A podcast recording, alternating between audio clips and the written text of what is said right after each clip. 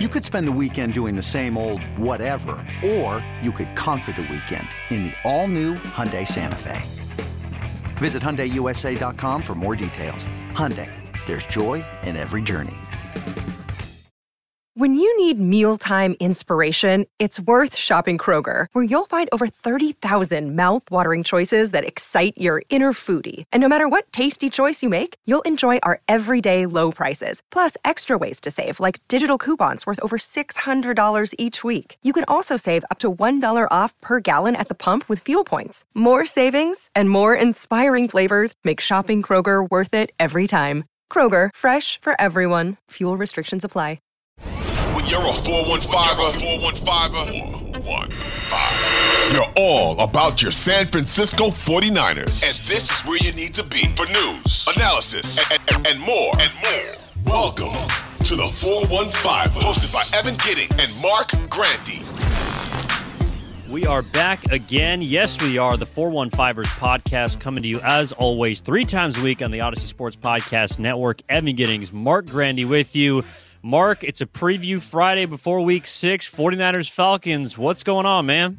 Uh, just a lovely Friday, Evan. Excited for another week of football. Getting ready. Niners uh, still out on the East Coast uh, after a win last week. They'll get back home. They won't travel much after this. So enjoy this 10 a.m. game while you can because you won't have a Niners morning football for the rest of the season. Yeah, it's kind of nice, honestly, to wake up on a, a nice Sabbath, grab a cup of Joe, and just put your feet up and watch the Niners. Um, I mean, obviously, they're going to be happy to not have to go to the East Coast anymore at this point or have any long swings. Uh, but you know, sometimes these games are, are can get a little interesting. And for them to be early in the morning here on the West Coast, I don't know about you, Marc. I kind of enjoy the 10 a.m. games sometimes when the West Coast team gets to go out back. I'll be honest with you. I the the best time in my my mind is when the team that I care most about, the 49ers, kicks off at 1, which generally is what happens. Not 125. Well, yeah, 1 105, 125, any, anywhere around there works for me because I mean, I I'm sure you're similar, but I'm a big red zone guy. My my preference is Scott Hanson, and generally speaking, you're shaking your head. Are you not a Scott Hanson guy? Are you? I usually no no no. I, I, don't mind red zone. I don't mind Scott Hanson. I usually just like to lock in on one game, to be quite honest. So I'll, so, I'll kind of had red zone on in the back, maybe you know, getting. And My, my fantasy team's not very good, Marc, so I'm not really locked in as far as uh, all the different touchdowns that my team refuses to score is concerned. See, that's the point though. I I want to have the prime red zone hours open so I can focus on red zone. And generally, there are more games in the early window, the the ten o'clock window, than the one p.m. window. So I can watch for red zone from ten to one, and then I'll switch over and focus on you know the Niner game. But obviously, this week is different because they're playing at ten o'clock. You have to lock in there, and then you can you know figure out your red zone viewing later. Uh, but ideally, I think that that's the way I like it. But I'm not complaining about some morning football either. See, maybe this is where we differ in our ideologies when it comes to viewing athletic events. Because to me, I would rather watch a game in the morning, have my team win, preferably, or lose, and then have the rest of the day to reconcile with whatever emotions I'm going through after said game. So if I can wake up, you know, I'll probably be, eh, I'll be honest, I'll be a little doozy from Saturday night. So, you know, I'll, I'll have uh, maybe, you know, I don't know, uh, hair of the dog, so to speak, a little bit in the morning, get things going. And then as the game progresses, uh, figure out, you know, how I'm going to feel about the game. And the game's done by one o'clock. So, I don't know, maybe call me somewhat of an early sports riser, but I don't know, man. Getting the entire day to then figure out how I feel about an actual win or loss to me is is a little more valuable than getting done at like 4:30 and then you don't have time to go out and maybe run an errand. I don't know. Maybe I'm just a 10 a.m. guy. No, I mean uh, my goal on Sundays is as much football as possible. So I want to watch when there are a lot of games on, I want to be locked into those games. And that's why I use Red Zone, especially early in the morning, because there are a bunch of games happening right then. I don't, you know, I run all my errands, you know, on, on Fridays, you know, before or after work. And then on Saturday, you know, choose the window where there's not a good college football game on and go get all your stuff done. And then you can just lock in on your couch all Sunday. That's, that's the best way to go about it. I, we're, we're getting off track, but we, we could probably talk about, you know, the way that we view our sporting events for a whole episode, but we should probably get onto the 49ers. Huh? I mean, I guess if you want. Uh, Grandi rests on the Sabbath. That's pretty much the takeaway from the first four minutes. Exactly. Uh, 49ers, Falcons. Niners on the road, week six, three and two their record. Falcons are two and three after a tough loss last week against Buc- the Buccaneers, to be quite honest. Uh, Niners are Niners are five point favorites in this game. Total is 44 and a half. But where I want to start, Mark, is with because it seems like the last few episodes that we've done, and understandably so, we've pretty much started with the 49ers defense, and they, they've been um, absolutely outstanding. Like, like they're on a historic pace as far as yards per play, points per game. Um, they've been very, very good so far this year. They just gave up their fifth touchdown of the season in their fifth game against Carolina last week. And so now I want to start with the offense here on today's episode, and specifically with the quarterback, because Jimmy Garoppolo had some interesting comments about kind of the, the 49ers culture. And, and this is something that every single team has to undergo as far as creating an identity. And I think a lot of people and a lot of fans for the 49ers are on the same page that it feels a lot like 2021, but to me, kind of having that continuation of last season and a team that was very successful um, is is pretty interesting to be able to sort of run it back in a sense, especially when you're introducing new pieces to running it back. And one of the pieces that's been very influential, especially on on defense, primarily, um, is Mooney, as you called him. Mooney, don't call me Charvarius Ward, right? Yeah. So Jimmy Garoppolo was talking about Mooney Ward and how impressive he's been.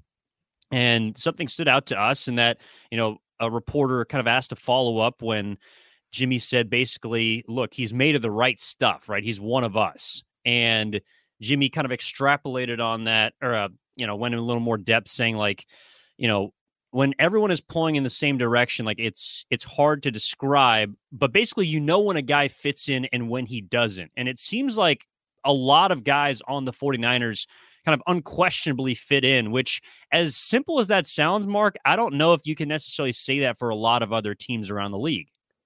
Yeah, I think there's a lot of teams who kind of preach, you know, bringing in good guys, high character guys, and in kind of promoting and developing, you know, chemistry within a team. Obviously, every team would want that, but you know, I would say the vast majority of teams tend to err on the talent side as opposed to the you know, how does this guy's personality fit, you know, with the team? I feel like the 49ers are are maybe on one extreme where I'm not saying one extreme is they're, you know, completely ignoring talent because of course they're not, but they're on the extreme I think in the league where they probably value that character and you know th- those personalities more than other teams do and, and obviously you're going to get things wrong there are exceptions you know there are times where either you you misjudge a, a, a certain player's, you know, character or, or, the way they are, you know, away from the football field. You know, there, there are examples. We could go down a list.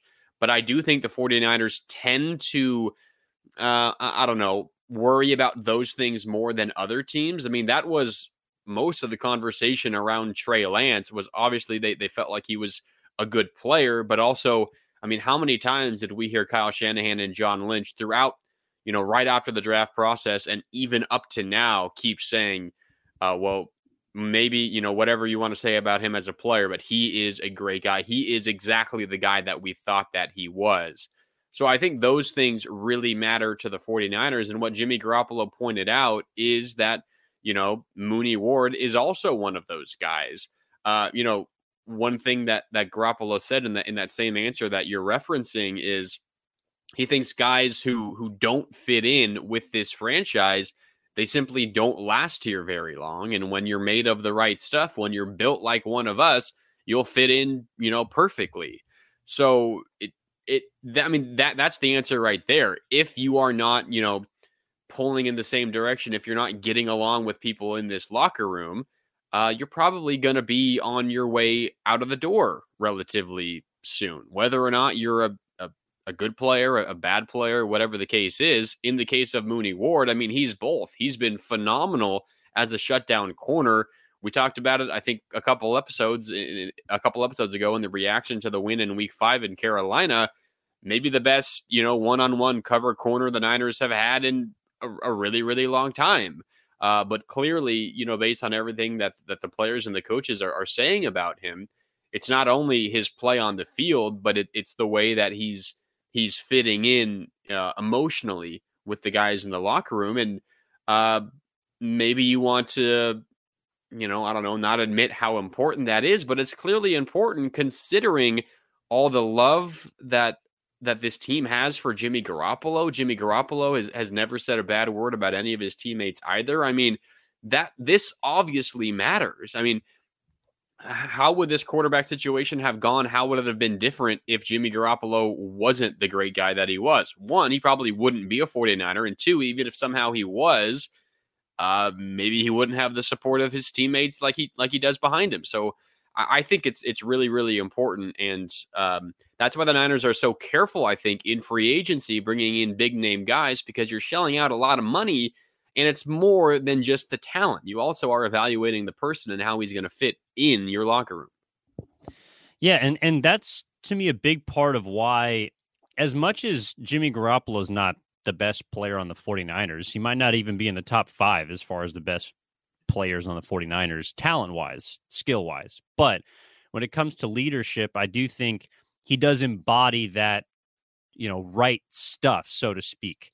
And Jimmy Garoppolo seems to have everyone on board, not only in reference to, you know, liking him and supporting him, um, but just seeming to like I, I do think a big part of why a lot of people on the team rally around Jimmy G is example A, as we're talking about, because he immediately is able to recognize, you know, maybe he can't recognize a, you know, zone coverage, but he can recognize who is going to be a valuable piece of the 49ers, not only on the field, but also off of it.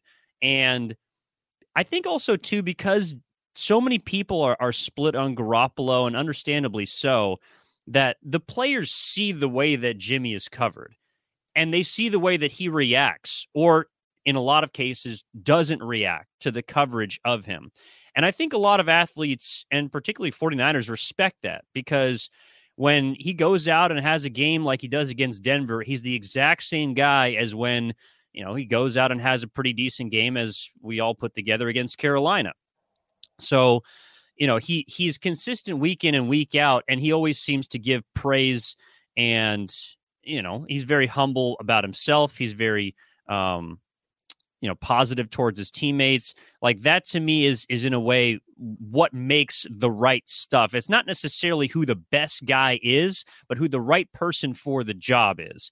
And at least for right now obviously the 49ers have only one option at quarterback for Jimmy Garoppolo but I do think that as the season progresses and you, you know, injuries are going to continue to fall upon the 49ers, hopefully not as impactful as they have been in the first five weeks. But you're going to have to find those guys to step up with the right stuff because you're not going to have the luxury of picking, you know, top talented guys. Hopefully, you know, there's a bunch of Mooney Wards out there that can play as well as he has so far. But you're going to need guys, I think, more so and more more importantly, to be on the same page rather than all right, I just need a guy that can run a four-two and catch a you know catch a ball over people. Yeah, and, and quickly back to Mooney. I was pouring through some Kyle Shanahan transcript transcripts from earlier this week, and it kind of jogged my memory. He was asked about the signing of you know Mooney Ward this offseason and and how important that was, and if he's been surprised at all by his play so far this year. And Shanahan kind of you know said what we're talking about here. He said you know, obviously that's what we had hoped that Mooney Ward was going to be like. That's what we wanted to get. That's what we're paying for. And they talked about kind of the challenges of signing a big guy in free agency. He said, you know, we kind of look into that stuff almost every year in terms of signing, you know, a, a guy to a big free agent contract. And he says, you know, you get into free agency, the money gets so high, and, and so did his. You see the kind of player with, with that money attached to him, and we think it would be worth it for him to come in and and you know they got it right. He's been exactly you know what they thought he's been is what Shanahan said, but he followed up and said it's it's really hard to do that. You know, it, it took the team a while to be able to do that, but when you do take a swing, you hope that you hit. And Shanahan said they really feel like they have. So again, it's kind of like a, a multi pronged challenge it's easier to see the talent on display. And, you know, maybe it, it differs from, you know, from different systems, you know, with different defenses to, to a whole, you know, different setup. Uh, but it's also kind of trying to manage, you know, personalities and how they all, all fit. And I think that's where Jimmy Garoppolo probably deserves maybe the most credit. We've talked a lot about the kind of guy he is, and he's maybe, you know, the only quarterback who's been to a Super Bowl as a starter for a whole season that would have been willing to come back to this situation as a backup quarterback. I think that, you know, when you have your quarterback kind of setting that example, um, I think it probably gives your coaching staff and, you know, your your roster builders, your front office, a little more leeway in terms of the kind of players that they're bringing in.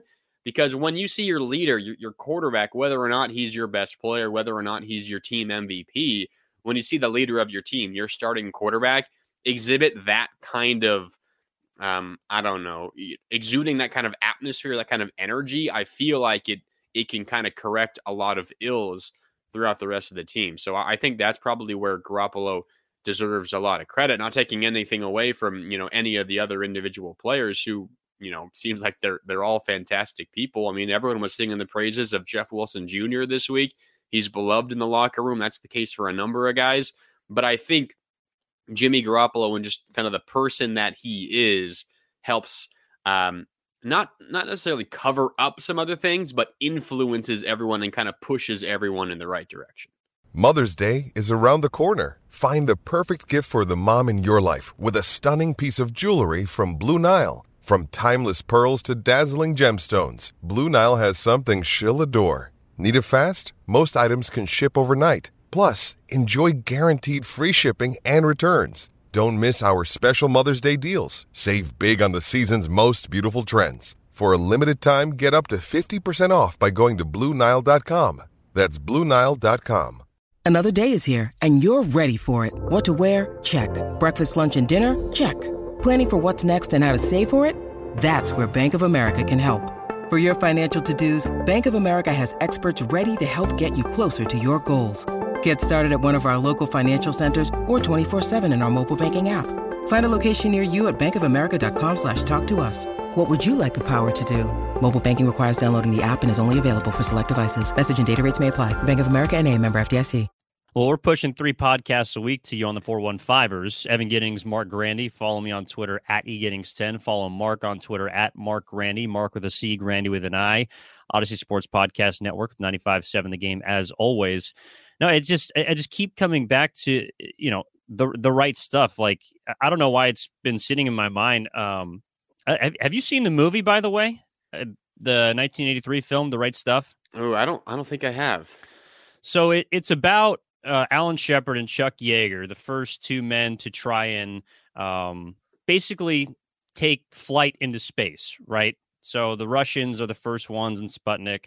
Uh, you know, then it's up to the U.S. to try and combat the Russians and get into space. And Alan Shepard uh, is eventually one that does it.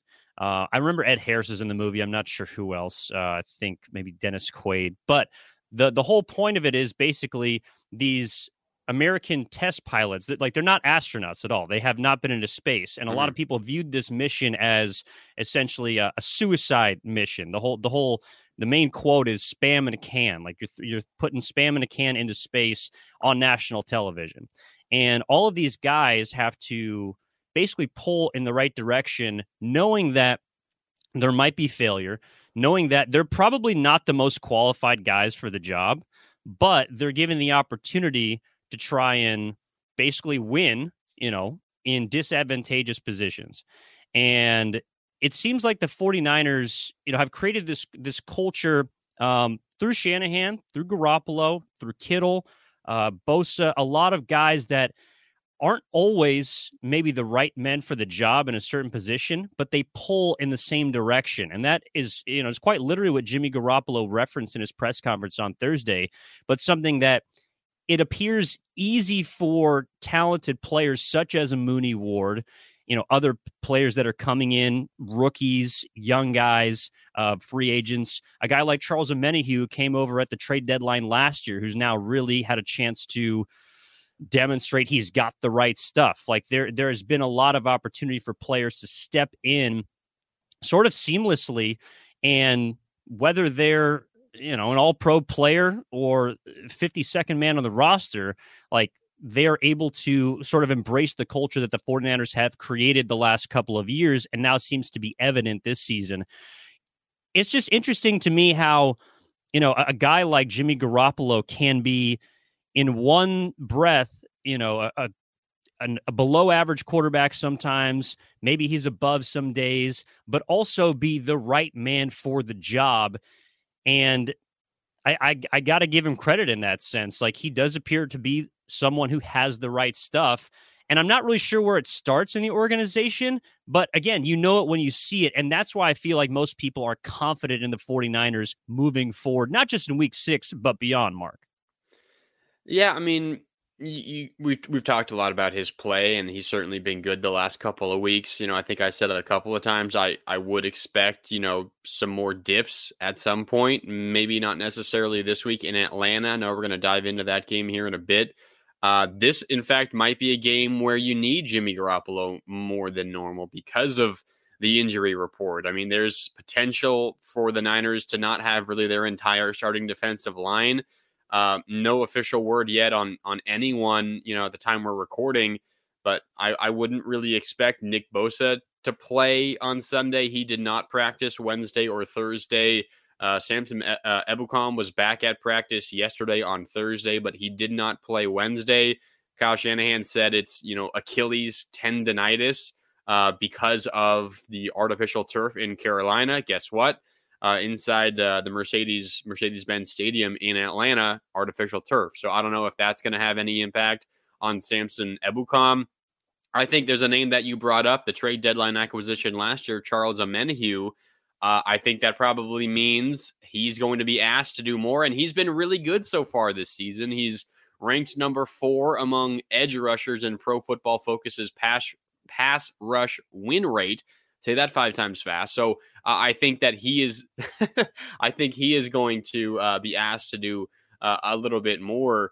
Um, and I know I'm, I'm totally taking this in a different direction from what you were you were previously saying, but I, I think that this is a moment considering all the injuries. I mean, our, Arik Armstead didn't even make the trip; he's not going to play. Javon Kinlaw is with the team on the East Coast, but he'll likely not play as well. It seems very likely that he won't play. Uh, so this might be a moment where you see some, you know, cracks in the 49ers defense, not because they were, you know, overhyped or anything, just simply because of, you know, the lack of healthy bodies at this moment.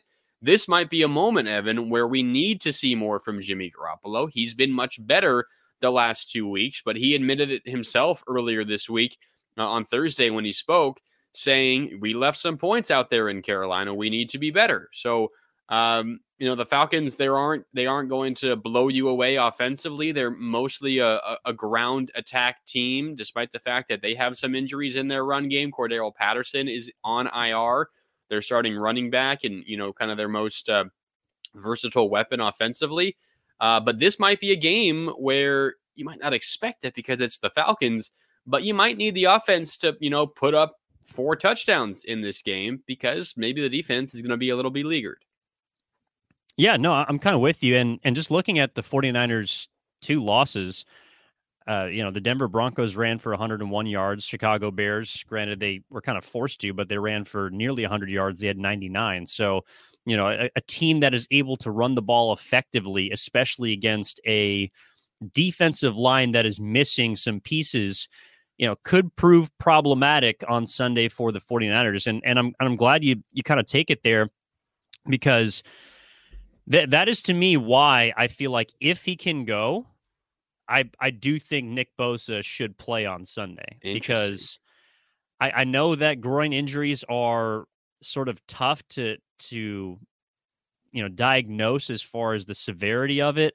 And look, his his brother Joey Bosa is dealing with a groin injury. Granted, it's much more severe, but he's out eight to ten weeks. And so I understand that you know potential aggravation means you miss your your best player on your roster for a long period of time but if he can go i i believe he should because this is a chance for the 49ers to to take down a, an inferior opponent Granted, one that, at least from what I've seen the first five weeks, haven't locked into every single minute of Falcons football. Come but on. they but they kind of they kind of drag people into the mud with them. Like they they are very good at making their opponents play down to their level. And I mean, they did it against Tampa Bay. Um, I mean, they've look, they they almost came back and beat the Rams. Like they are a team that if you let them hang around, they can surprise you and potentially upset you, which is why I don't think San Francisco should try and get cute at all. And if Bosa can go, he's got to be out there just even as a presence to take pressure off the rest of that defensive line, pass rush, and rushing attack, which Bosa, I think, maybe gets a little undervalued in how good he is against the run. Uh, for a team that has, look, I mean, Russell Wilson is, he, he can run, but really the first dual threat quarterback as far as a run first, pass second offense under Marcus Mariota and and the Atlanta Falcons. Um, I, I do think he should be out there if he can go. It's interesting because I, I think there's probably a lot of 49er fans out there that feel, uh, you know, it's it's the Falcons. I, we know this is an important game. You got to win this game. You got the Chiefs and Rams coming up next before the bye. You want to get to four and two. You do not want to return home three and three, three staring at Patrick Mahomes and the Chiefs. And you know you lose that game, which is certainly possible. You're, you're back to below 500. So this is obviously a really important game. And there were kind of reports and, and murmurs coming out of you know San Francisco, the 49ers headquarters in Santa Clara before this trip. And the team was saying if we don't return four and two, you know, that's a failure and, and we feel like we're in trouble. So they obviously know how important this game is. But I don't know. I, I feel like I kind of lean the other way. I mean, if he's cleared, he's cleared, you know, maybe you, you know you play him, but I feel like th- they might need to get you know an extra step further kind of in the you know clearing process of a player returning from injury because it's arguably your most important player offensively or defensively. I mean, you could make that argument. Nick Bosa is, you know, kind of the engine that makes things work defensively. There's obviously a lot of a lot of, you know, star power on this team, offense and defense, but he might be the number one guy, the most important guy. Uh, and it's clear. I mean, you saw when he went out in week five in Carolina, did not play the whole second half. It's not like Carolina, you know, just ran down the field and scored touchdowns on every possession, but clearly they were able to do more in that second half offensively than in the first half. And I don't think it's a coincidence that that was when Nick Bosa was on the sideline. So, you know, maybe if he's cleared, maybe you dress him, you have him ready if you need him, but you're not going to play him all that often. That's maybe a happy medium. But I, I do think there's a lot of Niner fans out there, Evan, who are thinking to themselves, let's not risk a long term Nick Bosa injury week six against the Falcons. Is it worth it? Obviously, the, the key question to consider is well, can you win without Nick Bosa? And uh, maybe that comes down to the health around him on the defensive line if Ebukam is going to play. Um, you know, a couple other guys behind him who, who might be nicked up. I think that might be where the conversation does stem to, but it's it's kind of a, a tough balancing act because you clearly want to win the game, but you also want to uh, save your star pass rusher for maybe more important games, which you know the next two weeks are.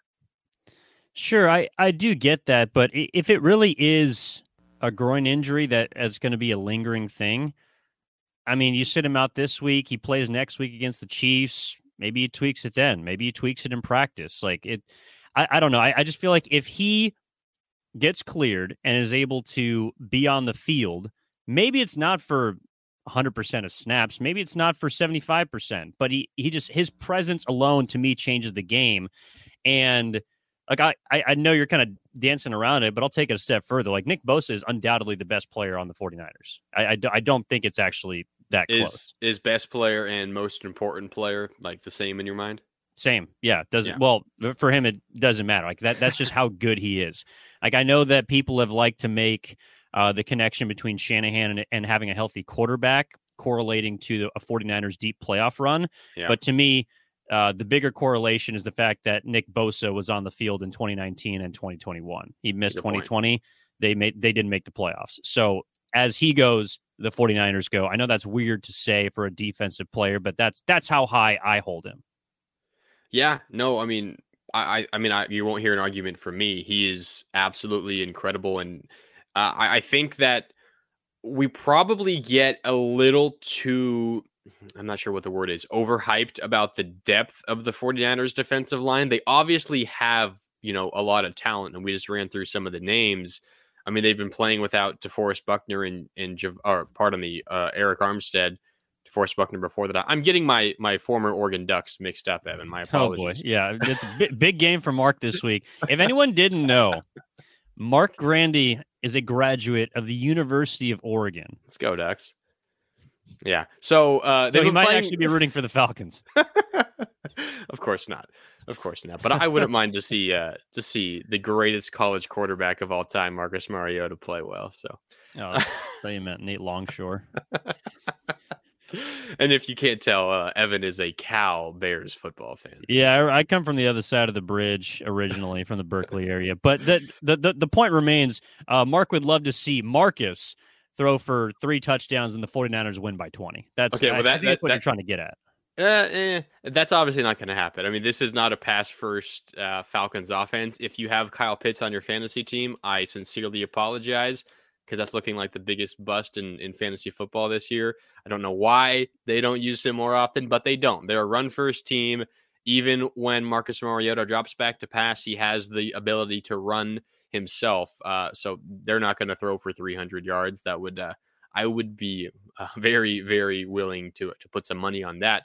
Um, but I do think that maybe we kind of overvalue the 49ers defensive line depth, Evan, um, because, you know, clearly they're playing well. But I mean, how much of that is a credit to Nick Bosa and all the attention that he, you know, demands. I mean, he's double teamed by opposing offensive lines. You have a running back on his side of the line, whatever edge he's rushing from to chip him as well. Sometimes you you commit three offensive players just to limiting Nick Bosa. What does that do for other, you know, uh, pass rushers? It it presents you with one-on-one matchups. If you can win a one-on-one matchup every so often, you're going to get pressures, you're going to get quarterback hits, and you're going to get sack, sacks. I'm not saying that you know Samson Ebukam and and Charles Omenihu are, you know, they're people are overrating them. I'm not saying that. I'm just saying I think probably a lot of the success by some of the others on the defensive line, you can probably, you know, indirectly credit that to Nick Bosa just because of how dominant he is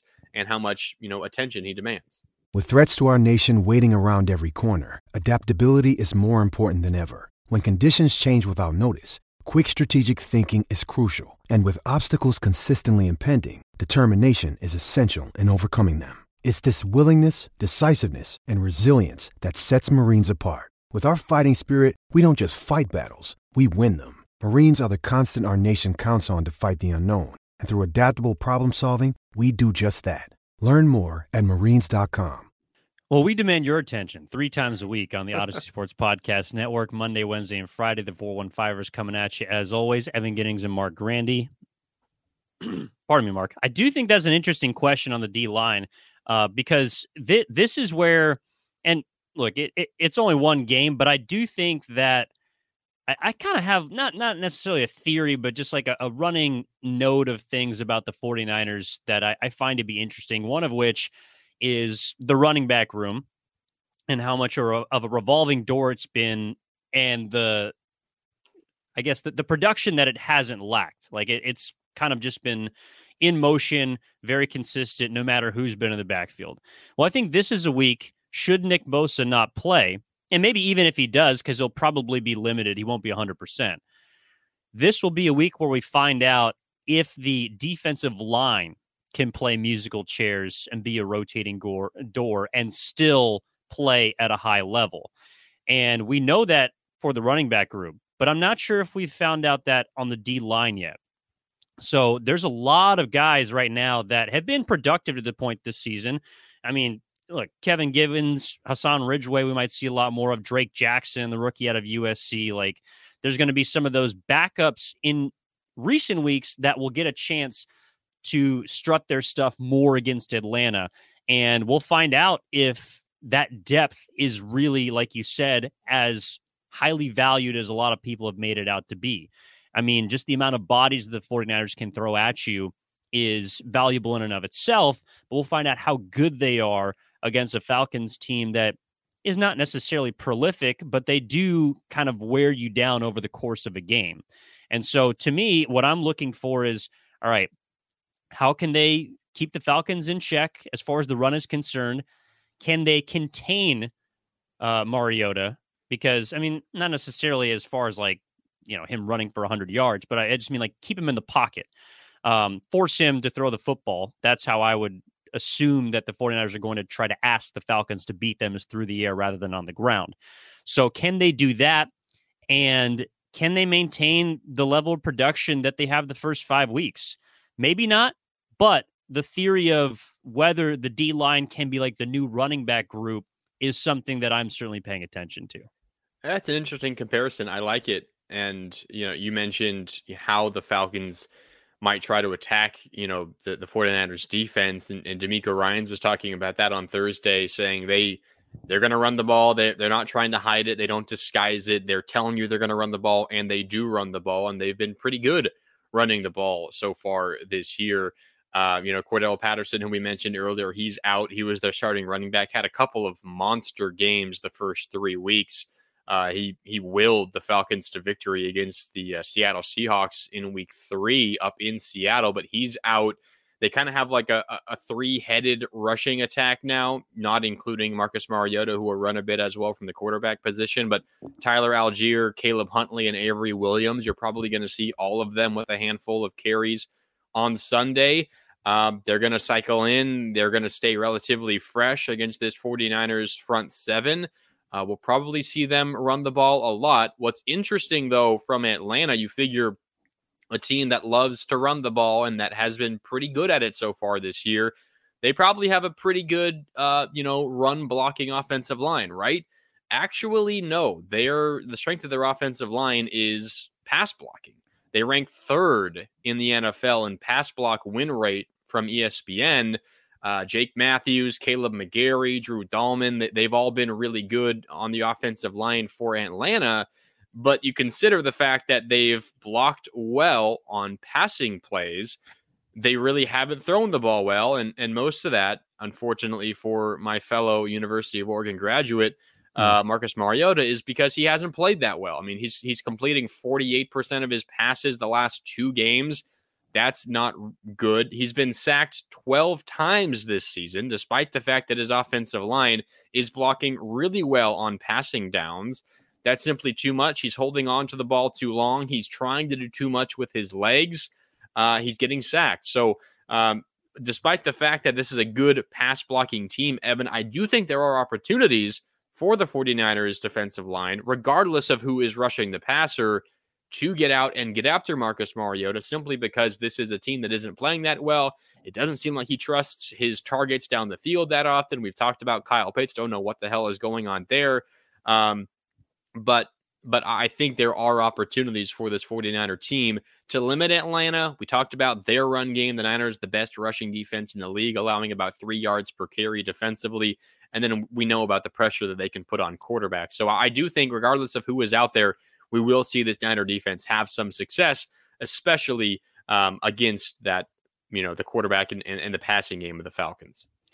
Yeah, I do wonder how much the effectiveness in the pass uh, for the offensive line is due to the fact that everyone is kind of gearing up for the run. Like the defensive lines are generally not pinning their ears back because they know that a running back is going to get by them if they're overly aggressive. So I, I do I do kind of wonder how much um, you know, through the first five weeks there is to that. But but it's definitely something to take note of, especially if you're potentially without your best pass rusher in Nick Bosa.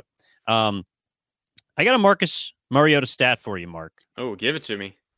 Right now, he's on pace for 3,150 passing yards.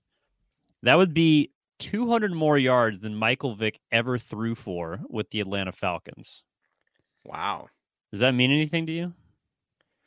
Uh, Marcus I Mariota mean... is basically Michael Vick.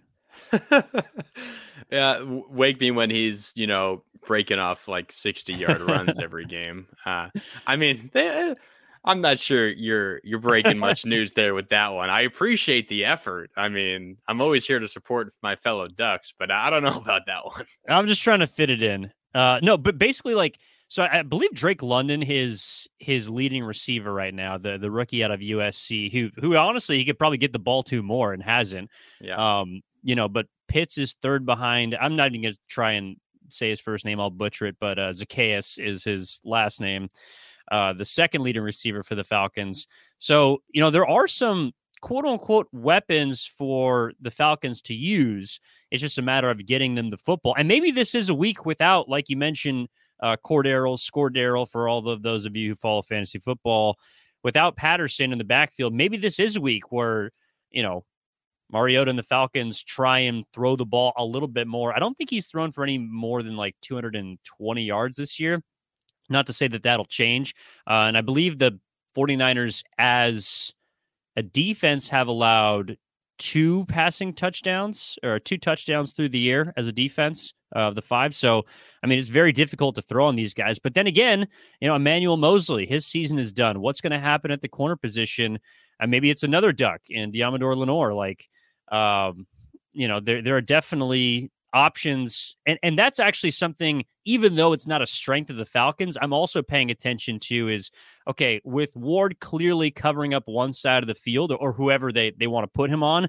How is the other corner going to react to whether it be London or Zaccheaus or even Kyle Pitts if they decide to finally throw him the football? Yeah, I'm I'm really interested in you know that other corner. Who is it going to be replacing Emmanuel Moseley?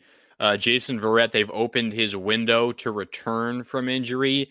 Reading the tea leaves, it, it doesn't seem like he's going to play in this game. We'll probably know, you know, in a few hours. Uh, recording this here Friday morning, uh, probably not going to know until later today. The latest update from Kyle Shanahan. Um, but we might, you know, see you mentioned Deommodore Lenoir. We saw a lot of Ambry Thomas last year. He's kind of fell down the pecking order, it seems like. I'm guessing we'll probably see Samuel Womack, uh, a little bit more of him, who we saw early in the season, but then Deommodore Lenoir kind of stepped past him on the depth chart, the pecking order. We'll probably see more Womack. We'll, we'll see some Deommodore Lenoir. And then when Verrett is ready to come back, he'll probably step into to most of that role. Um, so I, I, am interested in that. And I think all all of this, the injuries to the defensive line, the injuries, the defensive secondary, it just puts that much more pressure on Fred Warner and Dre Greenlaw. And I think we kind of brush it off, Evan, we being, you know, you know, those of us that that cover the 49ers, how good the linebacker play has been, despite the fact that they lost one of their starters, Azeez Al Shire. Azeez is a fantastic player, and I'm not speaking any will uh, uh, any ill of him, but the Niners haven't really missed him all that much, and it's because of Dre Greenlaw. We we've even seen Demetrius Flannigan foul, uh, fouls get in and, and and play decent in some limited action as well. Um, a lot of the credit goes to Fred Warner. He's just great, and he's an Iron Man. Never seen that that guy miss a, a game. Knock on wood that that continues, of course. Uh, and Drake Greenlaw has been really good. They have stepped up when they've been asked to do more so far, and maybe this is the game where they're asked to do more than they ever have because of the injuries kind of bookending their defense and they're right there stuck in the middle. Yeah, I think those questions are why the line is currently San Francisco minus five as opposed to, you know, maybe like the, the seven it was last week opening yeah. against Carolina. Uh, speaking of which, let's get to it, Marc. Predictions for the game. Week six, 49ers down in the ATL taking on the Falcons. I think that this game and the, the the total is a little bit interesting to me considering the low amount it's been for the 49ers each of the past I'd say 3 weeks. Yeah. 44 and a half and a Falcons team that isn't necessarily running up the scoreboard. Um I, I do think the 49ers take care of business in this game. I do think it's going to be close though.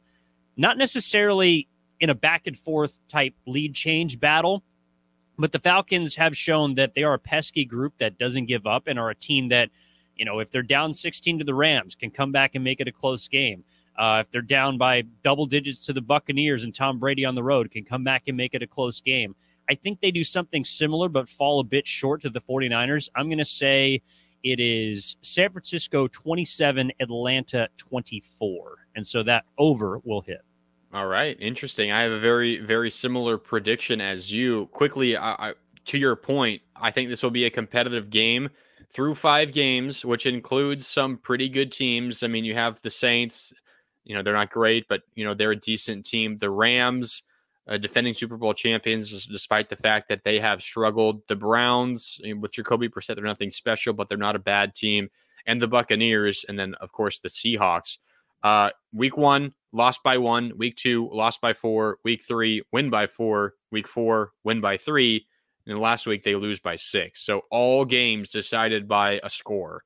Uh, so you know what does that say? This is a team with their running attack. They're going to keep things close. Uh, they're going to kind of shorten games down with longer drives, and I, I think as a result, this game will stay close as well. I do think the Niners cover. Uh, I say they also get 27 points but 27 to 20 San Francisco is my score prediction. The over also hits in this game, which is uh, kind of a, a bold. I know the over hit yes or last week, but uh, I think we've we've talked about on past episodes. Just take unders every single time. You'll you'll come out on top. but I, I think this might be one of the exceptions because of the injuries defensively and the Niner offense is feeling better. I think they'll put up a, a few points. So 27 20 I have the Niners coming out on top, winning their third in a row and improving to four and two. Perhaps my biggest question, though, Marc, and I, I just looked up a random prop for those of you degenerates out there. Okay. Uh, I'm interested. Can the 49ers defense score for a third straight week? Oh, what are the odds on that one? the 49ers defense anytime touchdown is plus 525. Is that just actually, defense or does that include special teams? Do you know? It's defense and special teams. Sorry. Okay. Yes. So it's both. But I thought it was interesting because that is better odds to score a touchdown than Jauan Jennings and Jimmy Garoppolo, who has been known to, you know, take one in himself from time to time. I just think it's funny that the defense has better odds than members in the offense to score. Uh, that, that, that is... that's that's how good the Niners defense has been lately. That is pretty funny. Yeah. Uh, I would probably not bet that this week. It's happened two weeks in a row. Your defense is a little uh, banged up at the moment. Uh, don't call me a hater, but I I would probably stay away from that one this week if I if I were putting some some chicken down on it. Yeah, I, I, might zig where Marc zags, but I guess we'll find out on Sunday. Um, that'll do it for this episode of the 415ers. Marc, appreciate you as always. Uh, three times a week, Audacy Sports Podcast Network. Download, rate, subscribe, five stars. Uh, that that's the minimum. We've been getting a lot of five stars, Marc. I, I must say, not as many as an SEC school, but you know, a, a pretty good amount. Maybe as many as uh, Oregon does, huh? Well, not many. I, I, we get more than Oregon, I, I think. Okay, that's fair. All right. Uh, we'll, we'll be coming at you on Monday with the reaction episode to 49ers Falcons. In the meantime, enjoy the 10 a.m. game. Try to enjoy your red zone as well. And uh, Marc and I will talk to you next time. Take it easy, everyone.